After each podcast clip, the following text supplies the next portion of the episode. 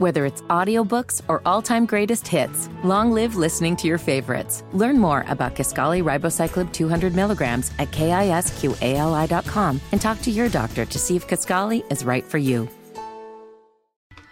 Welcome to the Russ Parrcast. What's up, y'all? I'm Russ Parr. Coming up today, we'll be talking to Joe Madison, radio icon. Of course, you guys can hear him on Sirius XM.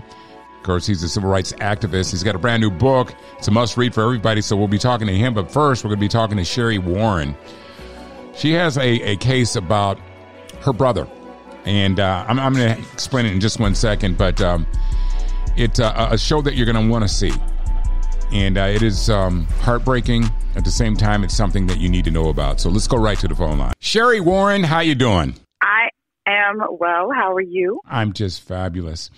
And this story is kind of tough for us to talk about, but it's okay because I've known your commitment to getting some answers for many, many decades. And I'm going to let you tell the story because Sherry Warren... she has this show called Uprooted, correct? It's that's a docuseries on Discovery Plus called Uprooted. It's a three-part docuseries. Yes. And, of course, it debuted February 18th. But the story is tragic. It's heartbreaking. But I'm going to let you tell the story about your brother, Keith. Well, first of all, thank you for allowing me to share your audience. Mm-hmm. I appreciate you, Russ. You know, I love you to death. I know. In 1986, my brother was found strung up on a tree. And at the time, the police in Montgomery County, Maryland, upper Silver Spring, Wheaton, Vermont area, tried to convince my family that he committed suicide. And through the years, through my mom's sweat and tears, and through my continued persistence, we have since uncovered untruths, lies, and deceit within the police department.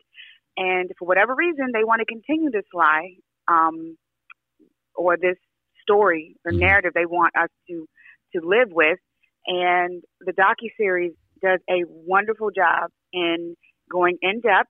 It doesn't go down any rabbit holes. It uses the facts that I have and my mom secured over the years to show that my brother didn't do it. And my simple request of Montgomery County, the police department, state's attorney, attorney general, is to, and the medical examiner's office, is to have his death certificate and his case reflect the evidence, and the evidence shows that this is not a suicide. Now, it could be homicide or undetermined. I'll go either one, but it's not a suicide. And for whatever reason, they are sticking to their guns. Now, I've asked Chief Manger, former Chief Manger, and current Chief Jones to show me something physically, scientifically, and medically how he did it. How, if you say he committed suicide, show me, because it's your job to prove your theory, correct? Yeah, I can't. I get a two-step tap dance in a show, but they can never tell me why or how my brother got on that tree. Tell me a little bit about your brother, because I've known you. You've been talking to me about what happened for at least 20 years, and it just seems like you never get the answers, and it's so hard to rest. And I know you have been persistent in trying to get answers. But I want to know a little bit about who your brother was. Keith was loved. He was a person. He mattered. He had a personality. He used to tell me that I was lucky to have a brother that was as handsome as he was. He was my protector. My mouth would get me in Russ, you know my mouth. My mouth would get me in trouble a lot, and he would. His thought was, no one's gonna put their hands on his sister. Only person who could fight with him was me. He was a grandson, a son, a nephew, a cousin. He was loved. You know, he had, well, let me use this. I'm using air quotes for the listening audience. He had friends, which we thought loved him as well. But the day my brother left the house was the day his friends disappeared. And my brother, for full transparency, was a black white boy. So for all those who don't understand, he was black, but all his friends were white. And they were either in my house, on my phone, in my refrigerator, somewhere around. But during that time, the day he left the house was the day they left our lives. And it's unfortunate. Let me ask you, Sherry, you have often speculated, and I'm sure, because I'm telling you, I know that you've probably made your mom very proud and your brother for your persistence and your dedication. You devoted your life to figuring this out. And I know it's hard to deal with, but, and if I'm out of line here, because, you know, I know it's touchy because I get emotional thinking about it, but you do suspect his friends, don't you? I believe they have some part to play in it. I don't know specifically what it's like a puzzle that I've been trying to piece together for the last, since my mom passed away in 2009. And to give you background, my mom had a certain way of handling it that she wanted to do. You know, like she was a black female in a white county trying to talk to white people about her black son on a tree. Mm-hmm. So she tried to have this look, this, I don't know, energy, mm-hmm. not to piss people off, right? Right. And at her funeral, you know, and at her graveside, I said, yeah, that didn't work out for you.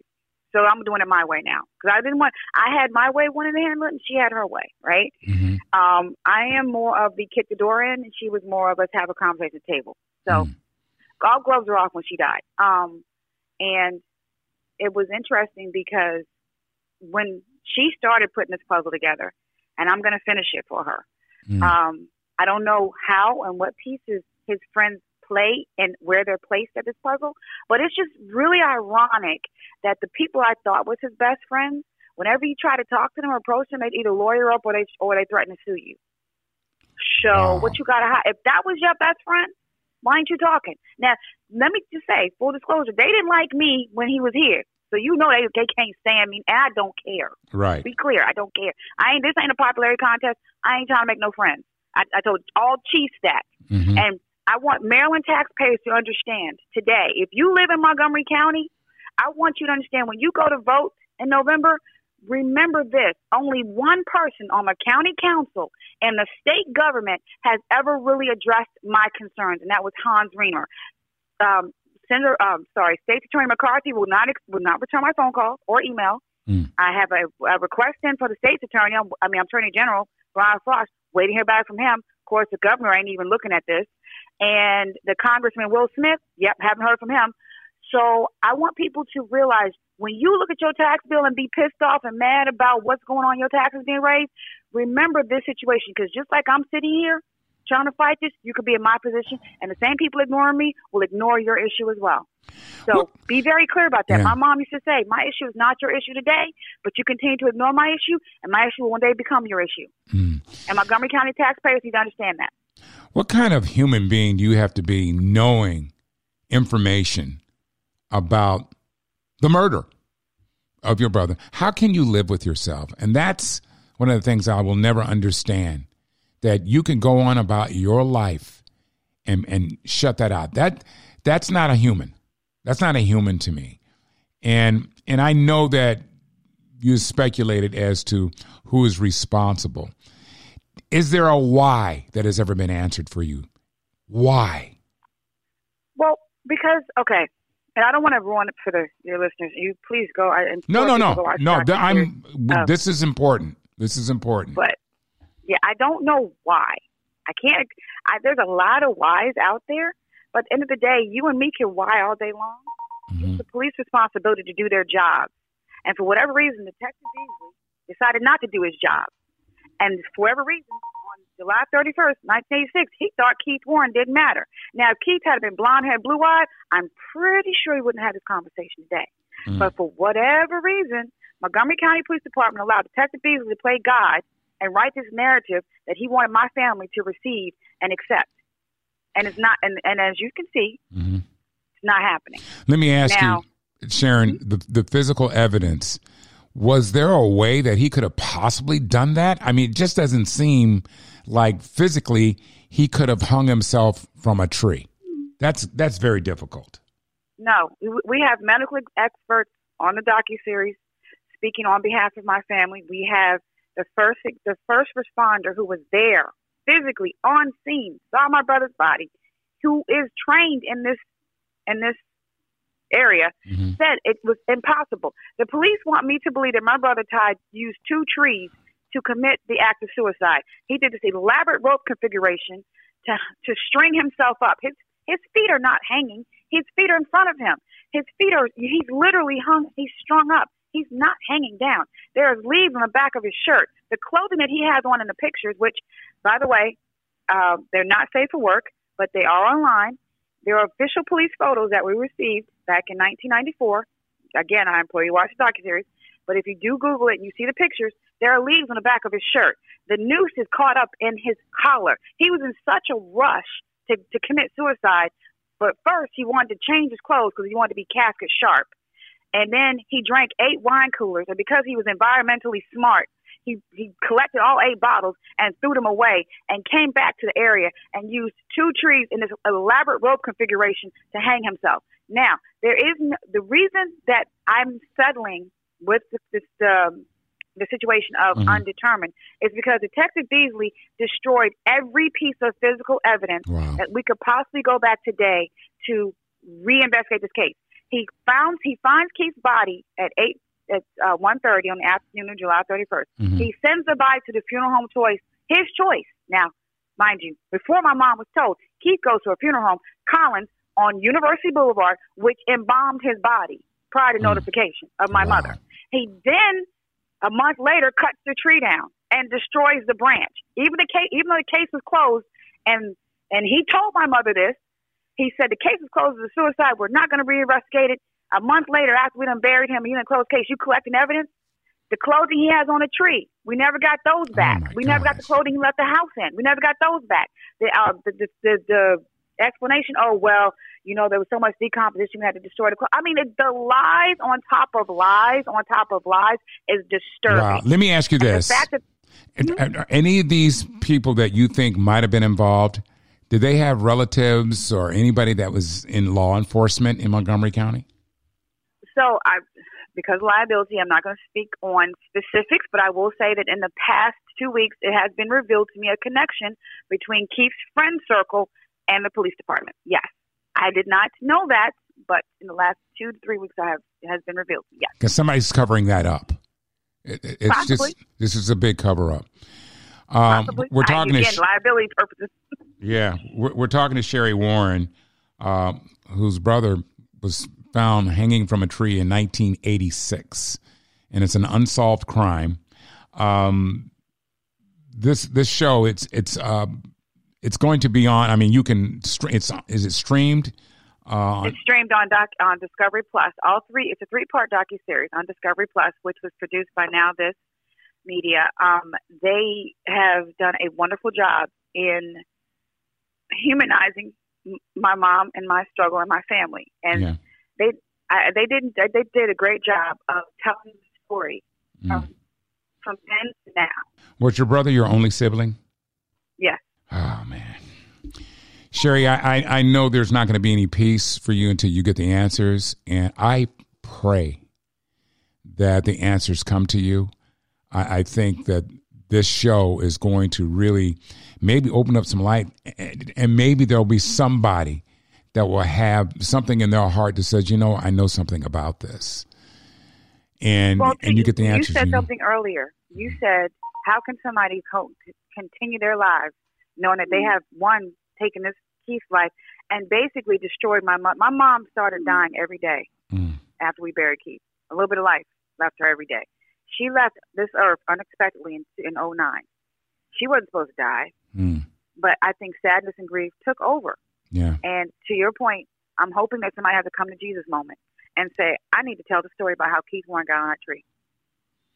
All right. Tell everybody how they can watch the show again.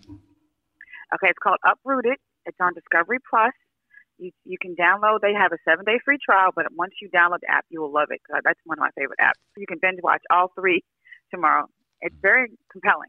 Yeah, Sherry, I love you, and love you more, Russell. And I'll be continuing to pray for you, and hope we get some answers and get them soon. We will. We will. All right. And if I don't do, the least I do is expose this lie. And this is going to live on beyond me and everybody else. So yeah. I've exposed a lot. There you go. All right, Sherry, you take care of yourself, sweetheart. Thank you, babe. Love you. Love you. Bye-bye. Coming up next, we're going to be talking to Joe Madison. He's a radio icon, and he does so much for civil rights. And, of course, he's got a brand-new book. You don't want to miss this. Stay right there. On the line right now, yes, his name is Joe Madison. Hey, did you guys know that your health is being bought and sold to the highest bidder? Politicians, hospitals, big pharma, health insurance companies, they make huge profits at the expense of your health. I mean, listen, you know, your health care is no longer between you and your doctor. This is a problem, but it doesn't have to be anymore. CrowdHealth, you got to check this out. It isn't health insurance, and this is why it works. There are no deductibles, networks, complicated exclusions, or copays. See any doctor, pay the $500, the first $500, and submit any bills from there. The CrowdHealth community takes care of the rest. It's a beautiful thing. CrowdHealth is actually putting community back in community healthcare. Pay one low monthly total to fund your account. That's less than $200 a month for most people. 100% of your monthly contribution directly funds and reduces the healthcare costs of the community. This is a good thing, y'all. Stop paying health insurance companies your hard-earned dollars. Go to joincrowdhealth.com now and experience freedom from health insurance. Right now, you can get your first 6 months for just $99 per month. That's almost 50% off the normal price and a lot less than those high deductibles that healthcare plans charge. Just go to joincrowdhealth.com. Use promo code RussParr at sign up. That's joincrowdhealth.com, promo code RussParr. CrowdHealth is not health insurance. It's totally a different way of paying for your health care. Terms and conditions may apply. Love this dude. Radio buddies for years. He's got a book, Radio Active: A Memoir of Advocacy and Action, on the air and in the streets. Joe, you know, we actually had you on the show where you were basically doing a hunger, taking a hunger stand about voting rights, and didn't quite get to where we wanted to go, but your commitment, need I say more, was just superlative. The message was there that, you know, here's somebody that really cares about our rights, and you stuck out as long as you could. So my hat is off to you for that. Well, I you know, first of all, you know, I got to tell your audience is you have always been, and I mean this, the first to reach out. You know, you do certain things, and you don't know whether people will pay attention or they'll ignore you. Any of that is possible. But let me say, in reference to the hunger strike, where, you know, when I think it was 72, 73 days without solid food. Wow. It was, you know, it was to join in solidarity with people who were doing all kinds of things, marching, going to jail. Yep. And so, but here's what happened, Russ. We woke up the young people. Oh, yeah. Now, you know, they learned more about filibustering than they probably ever learned in school. And then they exposed the Republican Party, where not one senator, Republican senator would vote to protect our voting rights. So I've been told by the president, by members of Congress, that if folks can get out and vote during this midterm, hold on to the Senate, hold on to the House, that bill will be reintroduced and it will pass. Is it possible to hold on to the House and the Senate? What do you think? Yeah, it is possible. I mean, look, the reason you hear people talking about how difficult it might be is historically the party that controls the White House usually loses one or both houses during the midterm. But these are different times. And so history doesn't necessarily have to repeat itself. Right. So it is possible, but it boils down to one thing, and that is registering to vote and voting, and not waiting until 30 days before the November election. We have to organize now and do it now. And here's the thing that I've said on my program, that I think the strategy of the far right, the conservatives, the Republican Party, to suppress your right to vote, to bring up these crazy laws where you can't be handed a bottle of water while waiting in line.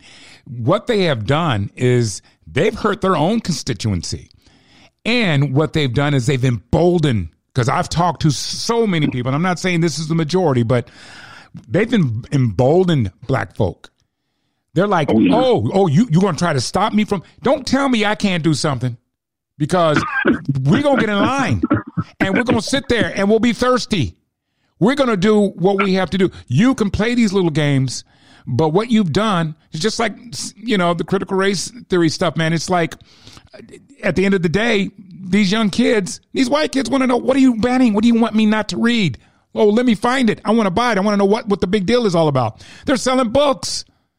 Yeah, like LeVar Burton said on one of the shows, he said all the good stuff is what they don't want you to read.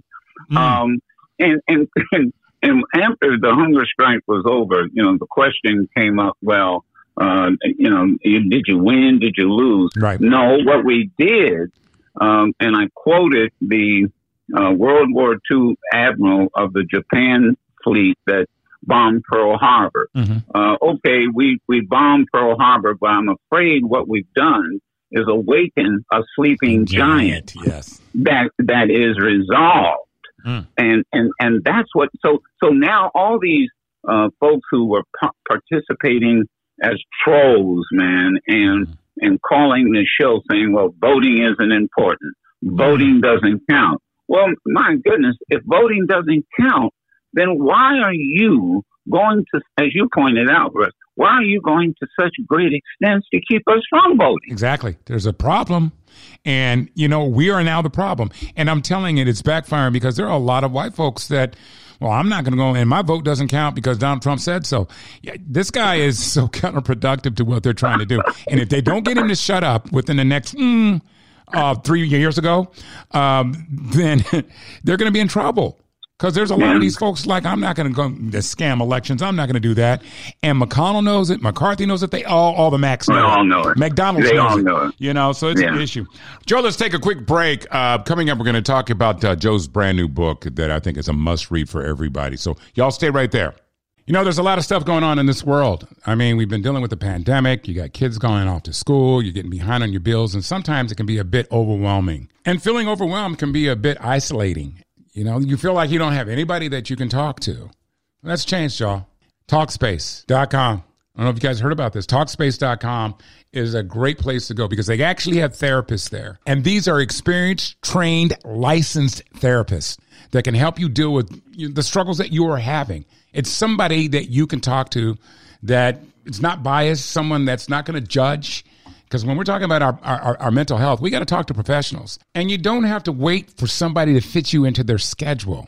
These licensed therapists are available 24/7. You don't have to wait for an appointment. And the therapists on Talkspace, they're professionals. They absolutely are. You got to go to Talkspace.com. And let me just say, all your conversations are confidential. They're secure. You don't have to worry about anybody discussing anything that you discuss. Talkspace is the place you got to go. Sign up today at Talkspace.com and get $100 off your first month with promo code Russ Parr. That's $100 off at Talkspace.com, promo code Russ Parr. Radioactive, a memoir of advocacy and action on the air and in the streets. You wrote this with Dave Canton. Who's Dave Canton? Dave Canton is a young professor who is a director of African American Studies program at the University of Florida, mm-hmm. and he's written several books. He teaches courses on the modern civil rights movement, mm-hmm. and also the civil rights struggle in the North. And he was a frequent listener to the show, mm-hmm. and approached me. I had never, you know, people always say, well, when are you going to write your book? And I, you know, I would ask you the same thing. There's a book in you, right. And there's a book in all of us. And he said, no, let's talk about it. It took us 5 years to sit down and really go over all the things some things I had forgotten, and how I tried to use my platform mm-hmm. to do things that I felt needed people's attention. So, man, then of course, you know, I had to get into my life because people, you know, they think they know us, right, as broadcasters, but I think what people are going to read is, damn, I didn't know that about Joe Madison. Right. I didn't know that he worked summers on a dump and hauled trash with his grandfather. And, wow. And I didn't know he, was kicked off a football team because he got involved in the late 60s with a black student movement on campus.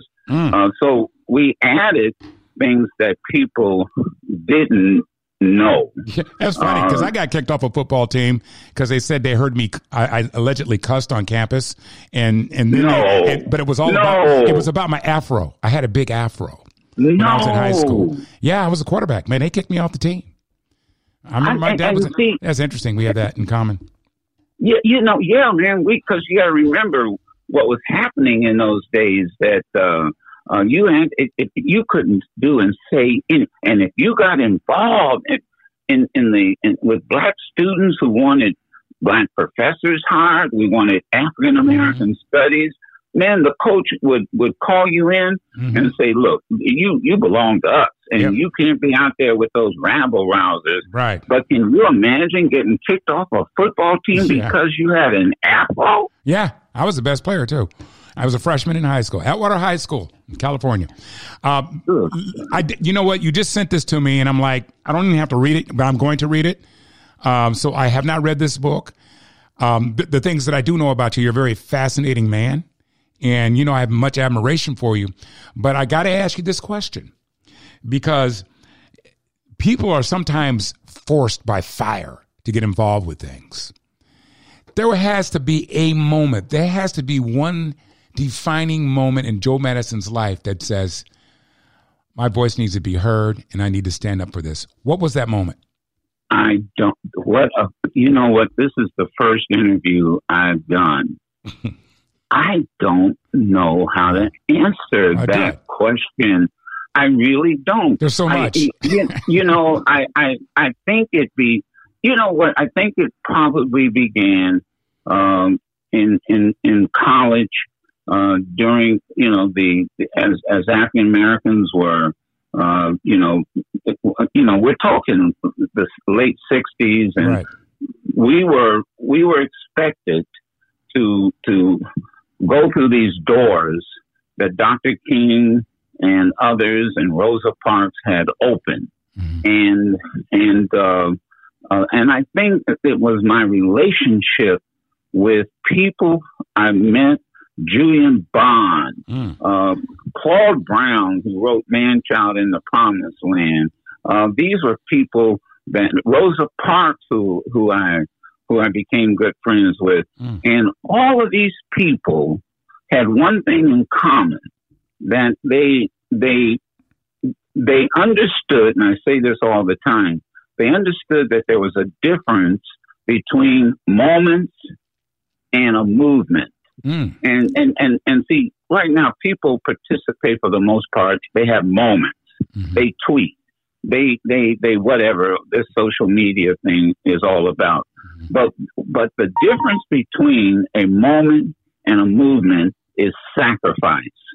All movements require sacrifice. Yes. All movements. And so people, and that's why I always ask, well, okay, what are you going to do about it? Because everybody can do something. Now, I never thought I'd be going to Cuba, but when they were trying to close the embassy or open it, I went to Cuba, Haiti. And we talked about it after the earthquake. Well, what are you going to do about it? Slavery in South Sudan. Well, what are you going to do about it? You're just going to talk about it? The whole CIA and the Contras and the crack epidemic. Well, we talked about it. What are you going to do about it? And so that's basically why we called it radioactive. 2 words, radioactive. After all the talking's done, then what are you going to do about it? because everybody can do something. Absolutely. And you have done that throughout your career, man. You going on a hunger strike, this wasn't your first time. Oh, no. But thank God I had a friend, a brother, and a mentor, Big Gregory, mm-hmm. Who, you know, I went on 3 or 4 hunger strikes with him. Mm. And, you know, he understood that the significance of getting people who are in power, mm-hmm. getting their attention. Look, I've never told this to anybody, so you're going to be the first to hear it. All right now. I actually got a letter from President Biden thanking me for going on the hunger strike. Wow. That's awesome. I framed that sucker too. But, that's awesome. But awesome. Yeah. No. I mean, I laughed. Hey, man, I laughed. I said, I think he's got to be the first president of the United States acknowledge somebody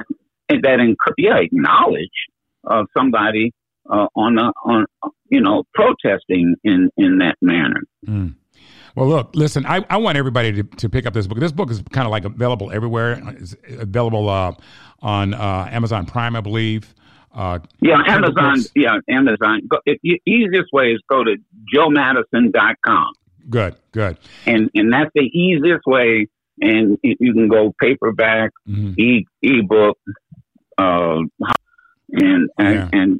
by the way, how is your family doing, man? Oh, man, I'm blessed, you know. My dad is doing good, you know. I'm good. Getting my health together. Everybody's doing well, so I'm glad you asked, and I appreciate that, Joe. But I can't wait because I fly a lot, so this is one I'm going to purchase right now. I know I could get one free from you, but I don't need to do that. Radio Active. You knew that, yes. You know, man. That was you can give the one you bought away. Yeah, but I'm gonna get you a signed one. There we go. To my man. I appreciate it. Radioactive, a memoir of advocacy and action.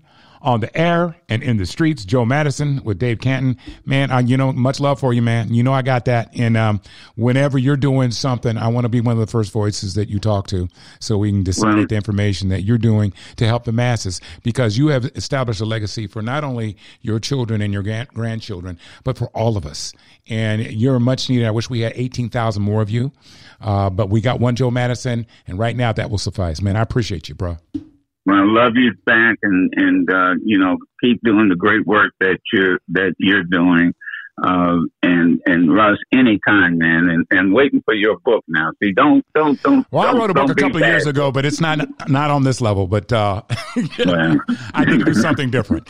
But I appreciate everybody can do something. Yeah, I got you. All right, Joe, you take care of yourself, bro. All right, God bless. All right, bye now. There it is, the Russ Parcast. Make sure you check us out every week. Yes, we refresh the shows every Monday. Wherever you can hear a podcast, you can hear the Russ Parcast. You guys have yourself a great week.